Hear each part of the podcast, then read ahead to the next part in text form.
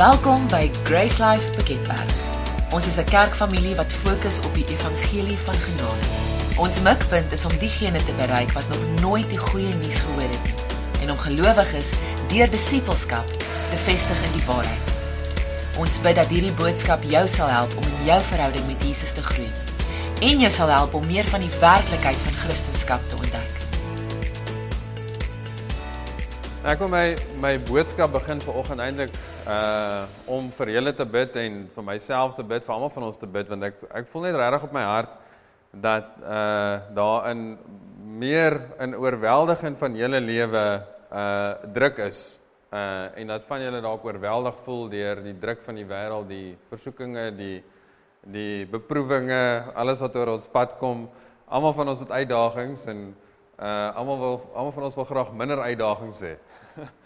En uh ek wil net graag vir jou bid vanoggend as jy regtig voel dat uh die lewe druk uh en jy nie lekker weet wat se kant toe nie en jou fokus jy voel jy voel eintlik maar bietjie net mismoedig in daai opsig uh um in jou hart. Maar ja, dankie Here dat ons dat ons kan bid vanoggend as jy as jy is vanoggend wat jy mismoedig voel, vat die vat die gebed net vir jou. Dankie dat ons ons fokus op U kan sit. Dankie dat ons U kan vertrou. Dankie Here dat ons weet dat saam met U is daar 'n antwoord. Al voel ons harte raak 'n bietjie mismoedig, dankie dat U ons nie veroordeel nie. Dankie dat U ons bystaan, dankie dat U ons ons ondersteun, dankie dat U ons helper is. Dankie dat U 'n goeie Vader is, Here. Dankie dat dit wat binne in ons is, is sterker as dit wat teen ons kom, Here. En dankie dat U ons nooit gaan verlaat nie.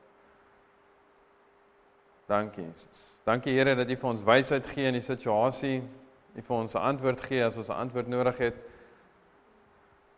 En dankie dat ons nie bekommerd gaan wees nie, Here, want ons weet U sorg vir ons. Dankie dat ons nie in vrees gaan wees nie, want ons weet ons is lief, ons word liefgehad deur U perfekte liefde.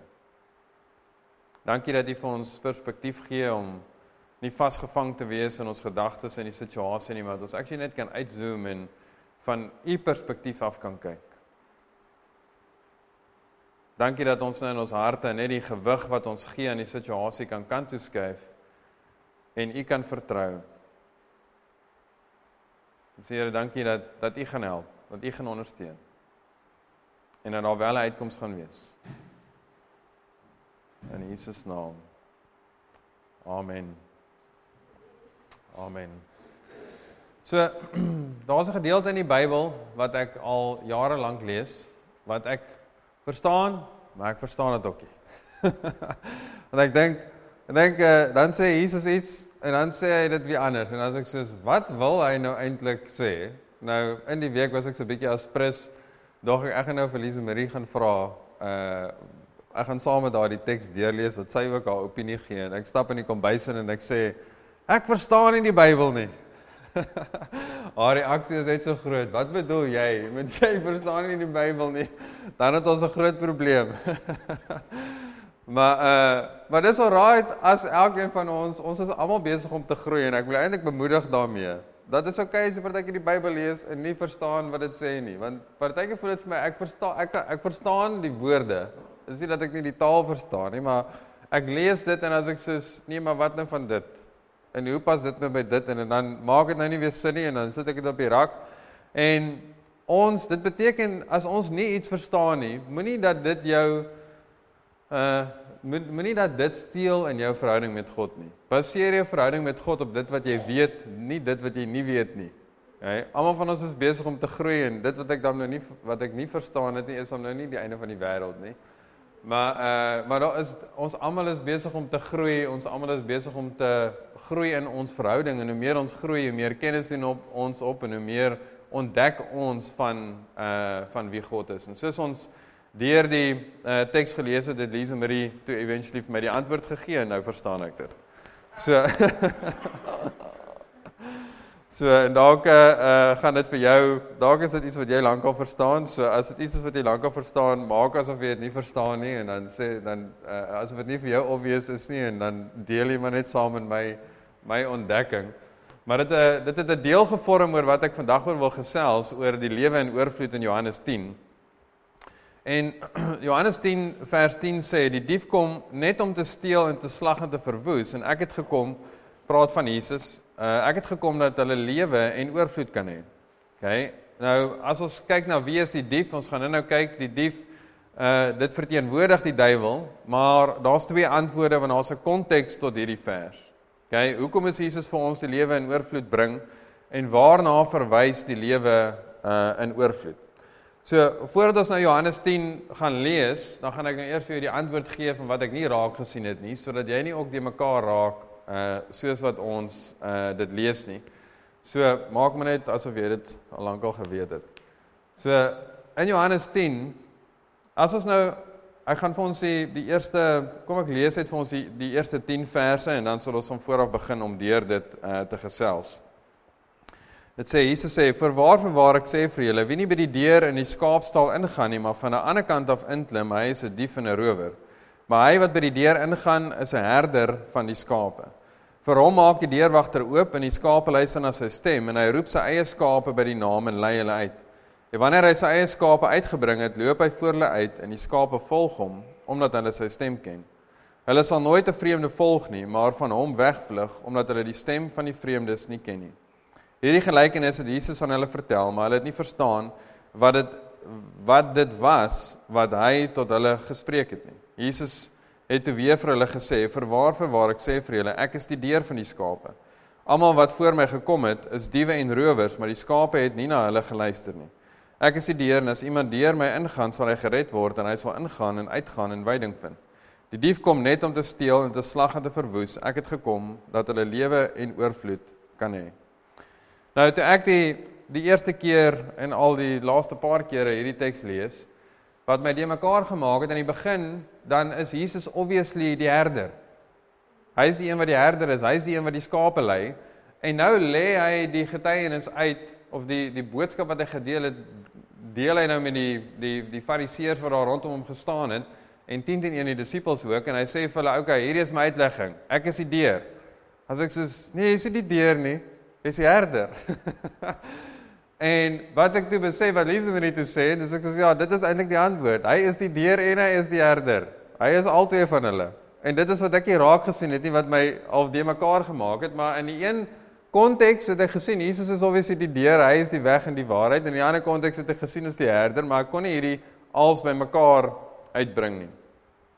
So as ons nou deur hierdie teks werk en jy dit in jou gedagte hou, Jesus is die deur van die skape en hy is die herder van die skape. So Johannes 10 vers 1 sê: "Vir waarvan waar ek sê vir julle, wie nie by die deur in die skaapstal ingaan nie, maar van 'n ander kant af inklim, hy is 'n dief en 'n rower." Nou die prentjie wat jy nou kan hê is letterlik van skape in 'n kraal en dat uh, daar's net een hek wat die regte hek is en daar's net een skaapwagter wat die regte skaapwagter is. Okay, so uh hou daai in jou gedagte. Vers 2 sê hy, maar hy wat by die deur ingaan, is 'n herder van die skape. So Jesus soos ons nou nou gesê het, is die die deur en die herder. Okay, so Jesus is die een wat die toegang beheer, wie mag in en wie mag nie by die skaapstal en hy is die een wat die skape lei. As jy as ek 'n ander voorbeeld kan gebruik, as uh, ons julle iemand van julle sou nooi vir ete, dan sien dit so as ek die die gasheer is, dan is ek die een wat by die deur staan en beheer wie kom in en wie wie kom nie. uh ek is die een wat sê wie's genooi en wie's nie en wie wie laat ek toe. Maar ek is ook die gasheer wat die hele die die hele uh ete lei. Ek weet nie hoe mense ete lei nie, maar sê nou maar net die die ons as 'n gesin, ek is die gasheer wat die deur wat die deurwagter kan wees en ook die deel kan wees van die van die uh van die ete.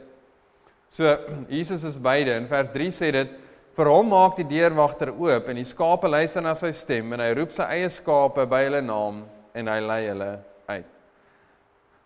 En wat so mooi is in hierdie Jesus sê, hy roep sy skape by sy naam. Nou as ek dink aan 'n trop skape, dan roep jy hulle as 'n trop. jy sê kom, julle kom hier of jy stuur die hond en sê maak hulle bymekaar dat ons kan aan die gang kom. so alhoewel ons baie mense is wat in 'n verhouding met God is, roep God elkeen van ons by ons naam. Roep God elkeen van ons by ons naam. Hy ken elkeen van ons persoonlik. En as ek dink aan wat is die algemene prentjie het wat mense het van 'n God? As jy dink aan enige God, wat is die algemene prentjie wat mense het van 'n God? Mense sien 'n God as iets wat as iets of iemand wat ontoeganklik is, wat onbereikbaar is, wat ver is, wat afgesonder is. As jy in meeste van die kulture kyk waar hulle een of ander iets 'n God gemaak het, dan is dit altyd die God is daar ver, die God is onbereikbaar. Ons is hier onder. Ons moet net iets probeer. Nou dan moet ons al hierdie offers bring sodat ons net kan nader kom aan hierdie God. En dit is nie die Jesus, dit is nie die God van Jesus, Jesus van Nasaret nie. Ons God is persoonlik. Hy is nie eers ver daarbo en ons hier onder nie. Hy is persoonlik. Hy ken ons by ons naam. Vers 4 sê Johannes 10 vers 4, wanneer hy sy eie skape uitgebring het, loop hy voor hulle uit en die skape volg hom omdat hulle sy stem ken. Nou interessant, wat Jesus hierso sê is hy sê ons ken sy stem. Nou, wat is dit wat baie mense sê? Ek hoor nie die stem van die Here nie. En dalk is dit jy vanoggend. Jesus sê ons ken sy stem. Maar ons sê ons hoor nie die stem van die Here nie. En dit is ook reg dat jy eintlik sê ek hoor nie die stem van die Here nie, want die Here is altyd besig om met ons te praat, maar ons is nie die wat ingeskakel is om te luister nie, omdat ons so besig is. As ek kyk partykeer as ek eers uh verby 'n plek loop en mense wat alleen sit, mense sit nooit meer en sit net nie en kyk nie. Almal is Nie almal nie, maar meeste mense is in 'n foon, is altyd ingeskakel eers. Mense raak nooit actually stil aan die binnekant nie. En ek wil jou bemoedig as dit jy is, dat dalk heeltyd jou foon optel en heeltyd nog iets aansit en nog iets doen om gaan sit net vir 5 minute en as iemand jou in die huis moet vasstrap dat jy kan stil sit. Maar dit is deel van van stil raak. Is dit beteken nie as ons nie hoor nie dat God nie praat nie. As jy dink aan jou voetstappe, Jou voetstappe maak altyd 'n geluid, maar jy hoor dit nie altyd nie. Jou voetstappe maak altyd 'n geluid, maar jy hoor dit nie altyd nie. Want partykeer is jy in die dorp en daar's karre wat ry, partykeer is daar 'n radio aan, daar's 'n TV aan, daar's daar's geraas. Jou voetstappe maak nog steeds die geluid, maar jy hoor dit nie. Wanneer jy dit gaan hoor, is wanneer jy stil raak. So dit is hoe ons meer en meer God se stem gaan hoor, is ons actually stil raak stil raak in ons besige lewe. So dit is eintlik ek ek dink partykeer in die goed is my partykeer eintlik baie snaaks. ons lewe in 'n generasie waar as iemand sê maar 100 jaar terug uh kon kon sien wat ons alles het, so hulle gesê het, julle moet seker die wêreld se tyd hê. Want mense moes daai tyd hout gaan kap om vuur te maak om iets warm te kry om net iets te kan gaar maak. Hulle moes die, die wasgoed en alles alles moes met die hand gedoen het. Die water moes aangedra geword het. Al daai goed het hele lange tye ge tyd gevat. Wat doen ons vandag? Sit die sit die die ons draai die kraan oop, ons sit die kraan, ons sit die ketel aan, ons sit die die die stoof aan, ons ons doen al hierdie goed in 'n oomblik en uh ons het nie tyd nie.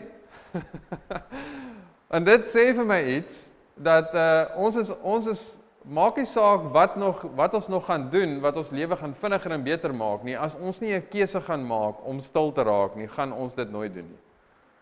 Want ons lewe in 'n generasie waar alles is alles is vinnig, maar ons het nie ekstra tyd nie want ons kies om dit vol te maak. So ons moet leer om net 'n bietjie te unplug en net stil te raak en by die Here te sit en dan gaan ons sy stem hoor. Johannes 10 vers 5 sê: Hulle sal 'n vreemde nooit volg nie, maar van hom wegvlug omdat hulle die stem van die vreemdes nie ken nie. En hoe meer ons die God se stem gaan leer ken, hoe minder gaan ons luister na die vreemde stem. In vers 6 sê hierdie gelykenis het Jesus aan hulle vertel, maar hulle het nie verstaan wat dit was wat hy tot hulle gespreek het nie. En uh, Jesus het met die Fariseërs uh, meerendeels hier gepraat en hy sê vir hulle in vers 7: Jesus het toe weer vir hulle gesê: "Voorwaar, voorwaar ek sê vir julle, ek is die deur van die skape. Almal wat voor my gekom het is diewe en rowers, maar die skape het nie na hulle geluister nie. So as jy dink aan die konteks, wie is die diewe en die rowers? Jesus sê, ek is die deur van die skape. Wie is die diewe en die rowers? In vers 1 het ons gelees dat die dief of die rower wat op 'n verkeerde plek inklim of die een wat op 'n verkeerde plek inklim is die dief en die rower. So die dief in die konteks wat dit hiervan praat is mense wat voor wat voor Jesus gekom het gesê het ek is die Christus. Dis die dief wat inkom en sê ek is die deur, volg my. En dit is obviously Jesus sê niemand wat op 'n ander manier inklim is die weg nie. Ek is die weg. So in konteks wanneer dit hierso sê en dan as ons aangaan ehm um, As jy verder lees in in Johannes 10 vers 10 wat dit sê die dief kom net om te steel, te slag en te verwoes. Die dief in konteks hierso praat van mense wat voor die tyd gekom het om mense te mislei om te sê ek is die Christus. Maar obviously is dit die duiwel wat hulle geïnspireer het om dit te doen. So dis nie verkeerd om te sê die dief, die duiwel is die een wat kom steel en kom slag en te verwoes en Jesus is die een wat lewe en oorvloed bring nie. Maar ek dink dit is belangrik dat jy verstaan ook wat die konteks is. Die konteks is dis iemand wat die wat die skape wou mislei om te sê ek is die redder. Vers 9 sê Jesus, ek is die deur. As iemand deur my ingaan, sal hy gered word en hy sal ingaan en uitgaan en veiding vind. Johannes 14 vers 6 sê Jesus, Jesus antwoord hom en sê ek is die weg en die waarheid en die lewe. Niemand kom na die Vader behalwe deur my nie. Nou, jy kan 'n bietjie oplet en jy kan dit gaan Google wat die ander uh is uh, deur die week ook 'n bietjie Bybelstudie doen oor dit want dit is baie interessant. In die boek van Johannes is daar sewe in Engels is dit die I am statements wat Jesus maak. Wat hy sê, ek is ek is die herder. Ek is die deur. Ek is die weg. En dan is daar nog vier ander wat hy sê. Een van hulle is ook ek is die lig. Uh en dit is eintlik awesome om hulle almal saam te sit en te sien en daaroor te dink en te sê wat Jesus eintlik vir ons is. Hy is die weg na die Vader. Hy is ons herder. Hy is die weg. Galasiërs 1 vers 6 as ons kyk na Jesus wat die weg is, dan Paulus in die boek van Galasiërs was eintlik 'n baie ehm um, kom ek sê maar net ernstig ernstig oor die boodskap van Jesus. Want wat hy gedoen het, hy het rondgegaan in die die die streke en hy het die evangelie gaan deel met die Galasiërs en hulle het die evangelie ontvang. Hulle was opgewonde dat hulle gered is deur Jesus en toe daar ander mense gekom en hulle mislei en gesê jy is nie net gered deur deur om in Jesus te glo nie, jy is gered deur om in Jesus te glo en jy moet nog al hierdie ander goeders ook by doen. So hulle het die boodskap van genade gevat dat ons gered is uit genade deur geloof en dit gemeng met die wet om te sê jy moet jy is gered maar jy moet al hierdie ander goeders ook doen om gered te wees. En nou skryf Paulus en dis hoekom hy hy gebruik baie direkte taal eintlik wat hy sê in Galasiërs 1:6 Ek verwonder my dat julle so gou afvallig word van hom wat julle deur die genade van Christus geroep het na 'n ander evangelie toe. So sê ek is verbaas. Ek's verwonder dat julle julle fokus nou afgehaal het van Christus en dat hy die een is wat die weg is, nadat julle net klomp ander wegge weg gesoek het, maniere gesoek het om om reg te wees voor God. Maar nou sê hy in vers 7 terwyl daar geen ander is nie behalwe dat daar sommige mense is wat julle in die war bring en die evangelie van Christus wil verdraai. En dis wat die vyand kom doen, is hy vat wat die evangelie is en hy verdraai dit. Hy vat dit en hy verdraai dit en hy wat hy sal doen is om te sê jy is nie net gered deur om in Jesus te glo nie, jy is gered deur om Jesus te glo en jy moet nog al hierdie ander goeders doen. So wat hy doen is hy vat wat Jesus kom doen en hy verdraai dit en hy sit goeders by wat dit dan eintlik onmoontlik maak vir ons om om om te kan hou en te kan uh uh reg te wees voor God want dit is nie die eintlike waarheid van wat die woord actually sê nie. En Paulus is so ernstig oor dat die evangelie die enigste boodskap is dat hy sê Galasiërs 1 vers 8 maar al sou ons of 'n engel uit die hemel julle evangelie verkondig en stryd met dit wat ons julle verkondig het laat hom 'n vervloeking wees. Nou daai vervloeking die actual vertaling is let them be condemned to hell. Dis eintlik wat dit sê so hy sê soos ons van tevore gesê het sê ek nou weer as iemand julle 'n evangelie verkondig en stryd met wat julle ontvang het laat hom 'n vervloeking wees. So hy sê daar is net een evangelie. As iemand na jou toe kom en sê hulle het 'n droom gehad dat hierdie is die weg na die Vader, sê Paulus, laat dit 'n vervloeking wees. As iemand sê daar het actually 'n engel by my bed gestaan en hulle sê enige iets anders as wat die boodskap van die evangelie is, sê Paulus, laat hulle 'n vervloeking wees. En ek weet nie of ons nou hierdie topik moet ingaan nie, maar daar's ongelukkig soveel boodskappe wat rondgaan, mense wat sê ek het 'n engel gehoor, ek het eh, iets gesien en dan stem dit nie saam met wat die woord sê nie. Dan is dit soos ek gee nie om wat die engel of wat is wat jy gehoor het of gesê het nie. As dit nie saamstem met wat die woord sê nie, dan is dit nie van die Here af nie. die Here het sy Heilige Gees gestuur om sy woord te kom bevestig, om vir ons actually te sê. En ek sê nie die Here praat nie met mense uh en gee vir hulle 'n boodskap nie. Dit moet saamstem met die woord. Die Here gaan nie vandag sê hy het vir Jesus gestuur en môre sê hy stuur Jesus se broer nie. Dit dit is die die woord in in Johannes 1 vers 1 sê in die begin was die woord en die woord was by God en die woord was God. So die woord in sy volheid is wie God is. So as jy wil toets as iemand vir jou iets aanstuur, as jy iets hoor of dit van God af is, dan die eerste punt is jy gaan kyk na die woord. Is dit wat God in sy woord sê? As dit saamstem met sy woord, dan kan jy verder daaroor gesels. Galasiërs 2 skryf Paulus in vers 16 sê terwyl ons weet dat die mens nie geregverdig word uit die werke van die wet nie, maar alleen deur die geloof in Jesus Christus Selfs ons het in Christus Jesus geglo sodat ons geregverdig kan word uit die geloof en nie in eh, geloof in Christus en nie uit die werke van die wet nie omdat uit die werke van die wet geen vlees geregverdig sal word nie. So Paulus sê alhoewel ek 'n Jood was en in Filippense in die boek van Filippense uh Filippense 3 skryf Paulus uh hy is eintlik 'n Jood bo al die Jode. As jy kyk na hy is 'n Jood gebore in sy stamboom en sy dit wat hy weet en geleer het en geleef het en uh onder wie hy geleer het en dan sê hy ten spyte van dit alles is ek nog steeds nie goed genoeg in my werke nie ek het vir Jesus nodig. So dis nou wat Paulus die mense van Galasiërs bemoedig in dit is net deur Jesus.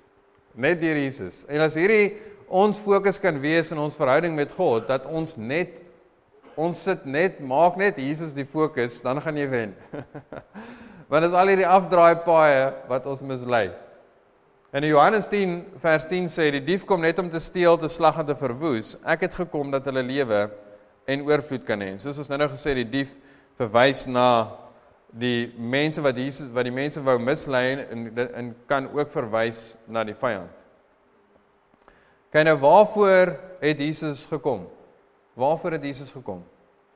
Kyk die laaste deel van daai vers sê dat uh Ehm um, die laaste deel van die vers sê ek het gekom dat hulle lewe in oorvloed kan hê. En ek hou van die King James uh vertaling, die Engelse vertaling van hierdie vers. Dit sê the thief comes not but for to steal, to kill and to destroy. I am come that they might have life and that they might have it more abundantly. Hey, hoekom is Jesus vir ons die lewe in oorvloed kom gee? Hoekom is Jesus vir ons die lewe in oorvloed kom gee? Efesiërs 2 vers 1 sê en julle het hy lewend gemaak wat dood was deur die misdade en die sondes. So wat was ons voordat ons Christus ontdek het? Jy was dood. Jy was so dood soos 'n mossie. jy was vasgevang in jou ou lewe. Jy was vasgevang in hierdie sondige natuur. En toe Jesus gekom het om vir ons lewe te bring en as jy hierdie hierdie kontrasprentjie sien, is dit eintlik so mooi. Jesus het nie gekom en ons ou mens wat dood was kom regmaak nie. Hy het nie kom, hy het dit nie net gevat en gesê gaan hier 'n paar goed opplak en hier dit anders vorm en nou is dit beter nie. Hy het dit gevat en dit in die drom gegooi en vir ons 'n nuwe natuur gegee sodat ons nuut gebore kan wees, soos wat dit sê in 2 Korintiërs 5:17. Daarom as iemand in Christus is, is hy 'n nuwe skepsel. Die ou dinge het verbygegaan. Kyk, dit het alles nuut geword. Die oud is nou weg, die nuwe het gekom en die nuut wat Christus vir ons kom gee, het hierdie lewe in oorvloed, is dat hy het vir die lewe wat hy vir, vir ons kom gee het, is sy lewe want hy het hom ons met hom connect. Soos Paulus sê in Galasiërs 2 uh, vers 20, ek is met Christus gekruisig Maar Christus leef nou in my. Dit is die boodskap van die nuwe verbond dat Christus nou in ons leef, dat sy lewe is nou binne in ons. So ons het nie net gegaan van dood na 'n lewe nie, ons het gegaan van dood na die lewe van Christus binne in ons.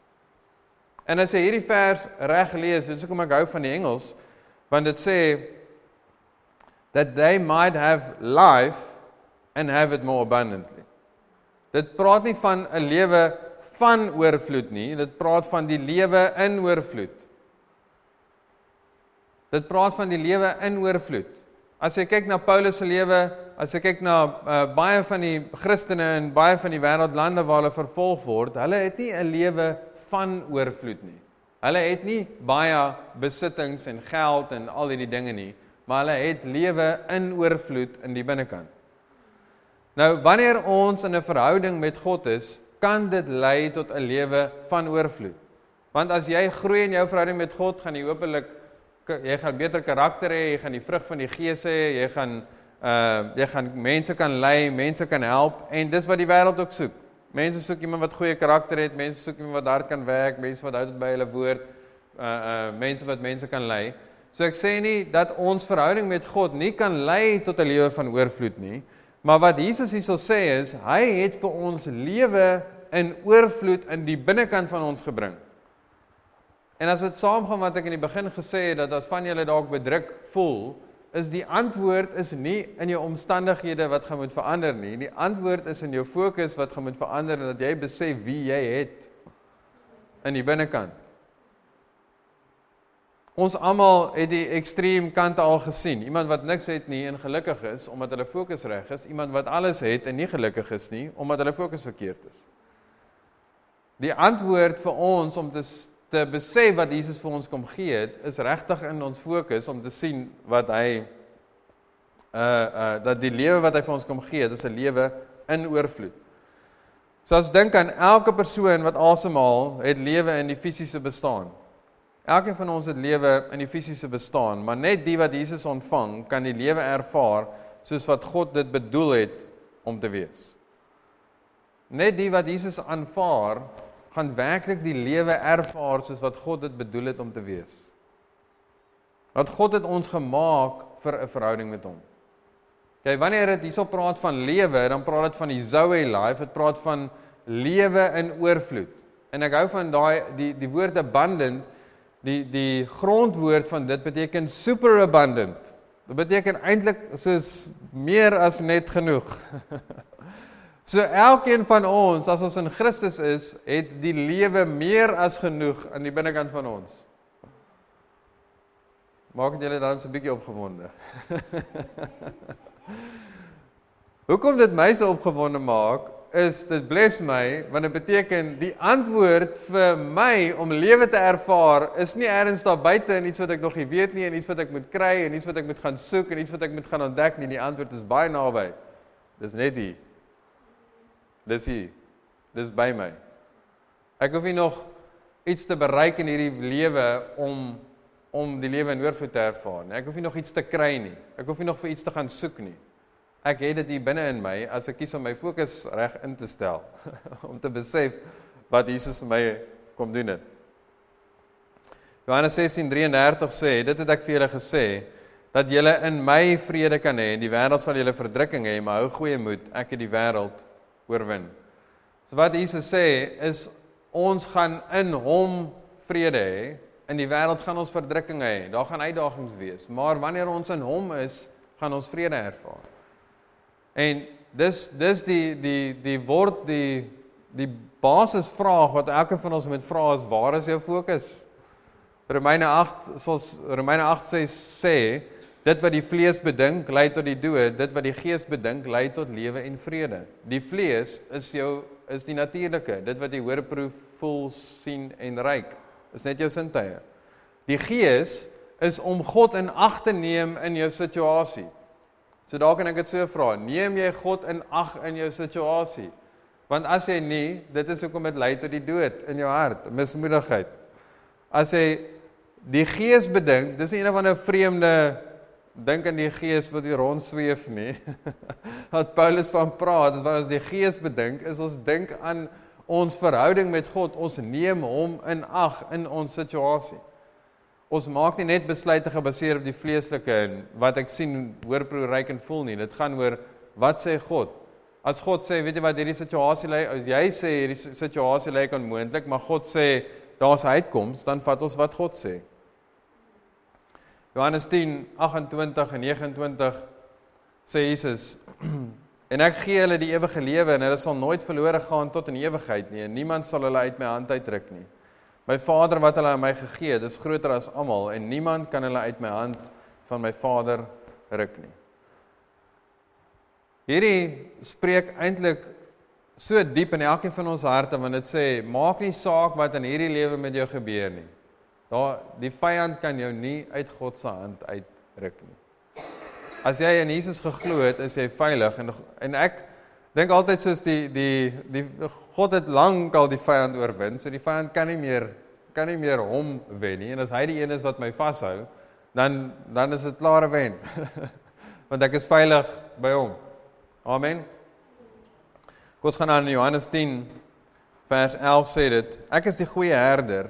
Die goeie herder lê sy lewe af vir die skape, maar die huurling en hy wat nie 'n herder is nie, van wie die skape nie die eiendom is nie, sien die wolf kom en laat die skape staan en vlug en die wolf vang hulle en jaag die skape uitmekaar. En die huurling vlug omdat hy 'n huurling is en niks vir die skape omgee nie. Dink aan die kontras van Jesus wat sê ek is die herder en die huurling wat nie vir die mense omgee nie. Wat wat is die die kontras? Jesus sê ek sal my lewe opoffer sodat die skaap kan leef, sodat ons kan leef. Die huurling sê hier kom moeilikheid. ek is uit. Baie dankie. die huurling sê dis my skaap en hy's ek geen nie om nie. En weer eens en hierdie hierdie is wat wat ons wat ons eintlik die hele tyd moet terugbring in ons harte dat God wil werklik persoonlik verhouding met ons hê. Die vyand wil heeltyd ons oortuig dat God ver is, dat God weg is, dat dit dat dat ons nie goed genoeg is nie. En Jesus is heeltyd besig om om ons te oortuig dat hy is die goeie herder. Hy ken ons naam. Hy het sy lewe opgeoffer vir ons. So God is nie 'n koue God wat ver wat ver is in die wolke nie. Hy is 'n warm God wat hier naby is, vol liefde en vol omgee. Vers 14 sê: Ek is 'n goeie herder en ek en ek ken my eie en word deur my eie geken. Net soos die Vader my ken, ken ek ook die Vader en ek lê my lewe af vir die skape. Ek het nog ander skape wat nie in hierdie stal behoort nie en ek moet hulle ook lei dat hulle na my stem luister en dit sal wees een kudde en een herder. So as ons kyk na hierdie as 'n geheel wat Jesus sê dat hy gekom het, die dief kom om te steel, te slag en te verwoes. Hy het gekom om vir ons lewe in oorvloed te gee. Hoe gaan ons hierdie lewe in oorvloed ervaar? Is om te besef Jesus is die weg en hy is die herder. So jy kan dalk Jesus as die weg gekies het, maar kies jy hom as die herder? Want jy kon gekies het ek glo in Jesus en ek is wedergebore, maar nou doen ek my eie ding. ek volg nie nou die herder nie. Hey, ek volg nou my eie my my eie gedagtes wat ek dink die beste plan vir my lewe is. En uh ek wil nou hierdie een vers kry want dit sê dit dit uh sê dit so mooi in in hierdie Johannes 10. In vers 9 sê dit ek is die deur en as iemand deur my ingaan, sal hy gered word en hy sal ingaan en uitgaan en veiding vind. Nou dink aan die Ou Testament Wanneer praat dit van 'n herder? Wat se Psalm praat van dat die Here is ons herder? Hy Psalm 23. Nou dink aan die die geestelike waarhede wat Psalm 23 kommunikeer wanneer dit sê dat die Here ons gaan lei dat ons gaan veiding vind. Psalm 23 vers 1 sê die Here is my herder niks sal my ontbreek nie. Dink aan die prentjie van nou dat ons in Christus is, is hy in ons. So niks ontbreek nie. Dit praat nie hier van die fisiese nie. Dit praat hierso van ons gaan niks ontbreek nie want ons het die volheid van God wat binne in ons bly. Vers 2: Hy laat my neerlê in groen weivelde en aan waters waar rus is, lei hy my heen. Wat het ons nou nou gelees van Jesus wat sê in Johannes 16:33? Hy is ons vrede ten spyte van die verdrukkinge, ten spyte van dit wat mense van ons sê. Vers 3, Psalm 23 vers 3. Hy verkoop my siel, hy lei my in die spore van geregtigheid om sy naam ontwil. Hy verkoop my siel, hy maak ons nuut. Hy is die een wat ons nuut maak en hy gee vir ons sy geregtigheid om reg te wees voor hom as 'n geskenk. Vers 4: Al gaan ek ook in die dal van doodskare week, sal geen onheil vrees nie, want U is met my. U stok en U staf, die vertroos my. Die Here is die heeltyd by ons. Vers 5: U berei die tafel voor my aangesig teenoor my teestanders. U maak my hoof vet met olie, my beker loop oor. Ons beker loop oor al het ons vyande. Al is daar verdrukking, al is daar teenstand. Vers 6: Net goedheid en guns sal my volg al die dae van my lewe en ek sal in die huis van die Here bly in die lente van dae. Dit is wat God se hart vir elkeen van ons is, dat ons werklik lewe in oorvloed ervaar. En as jy jy moet eintlik die besluit in jou hart maak om te besef die lewe in oorvloed is nie eers daar buite nie. Dis in jou verhouding met God. Hoe jy werklik lewe gaan ervaar, hoe jy regtig gaan gaan gaan kan opstaan in die oggend en bemoedig wees, is dit kom uit jou verhouding met God. Dit kom nie deur minder probleme by die werk nie. Dit is lekker dat daar minder probleme is, maar ons gaan altyd probleme hê, daar gaan altyd verdrukkinge wees. Maar ons gaan die prentjie van wat God van ons glo en wie ons is moet vergroot sodat as die verdrukkinge kom, dit ons nie gaan druk nie. Dat ons die is wat gaan teendruk. Dat ons dat die lig wat in ons is, die krag wat in ons is, sterker is as wat dit wat teen ons kom, omdat ons Christus in elkeen van ons het. Amen. Amen. Dankie Here dat U 'n goeie Vader is en dankie dat U hart vir ons is Here dat ons 'n lewe in oorvloed ervaar, dat ons lewe die lewe soos wat U dit het, dat ons werklik lewe in oorvloed ervaar. Dankie dat ons nie dit eers op 'n ander plek hoef te gaan soek nie of te wonder oor waar dit is nie, Here, dat ons weet dis in U. U is die weg, U is die herde. U is die deur na die Vader.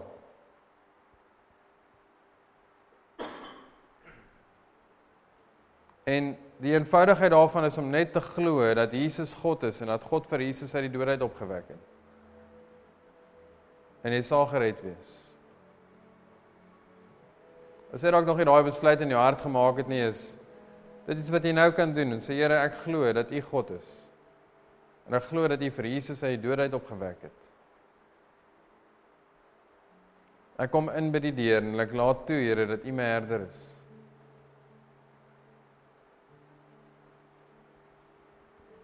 Die Here wil jou lei na waters waar daar rus is. Dalk is jou lewe baie de mekaar op die oomblik. Die Here wil jou lei na waters waar daar rus is. Hoe daai leiding gebeur is dat jy in verhouding met hom is en groei in verhouding met hom en hoe meer jy in verhouding met hom groei, hoe meer kan hy jou lei. Meer kan hy vir jou wys wie jy is. Meer kan hy vir jou wys hoe lief hy jou het. Dankie Jesus. Dankie Here dat ons 'n awesome week kan hê omdat U by ons is.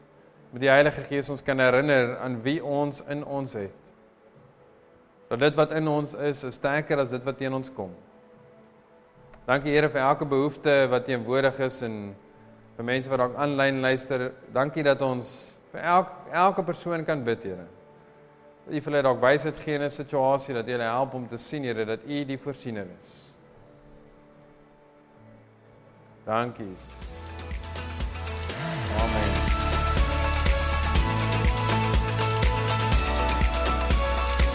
Daar is nog vele meer gratis boodskappe op ons webwerf beskikbaar by www.gracelife.ca. As jy jouself ooit in die omgewing van Piketberg bevind, wil ons jou uitnooi om een van ons byeenkomste by te woon. Ons wil jou graag help om Jesus te ontdek, familie te vind en ware lewe te ervaar.